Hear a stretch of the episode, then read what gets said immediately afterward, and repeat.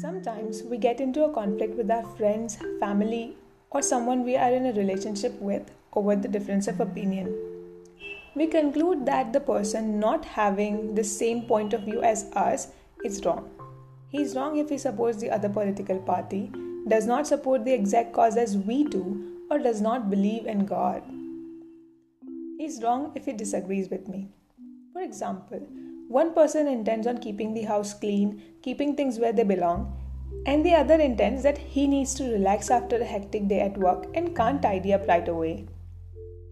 Both of them are right from where they stand, but they think that other person is wrong, being always on edge about keeping the house clean, or that the other person is wrong, always having to be reminded about keeping things where they belong.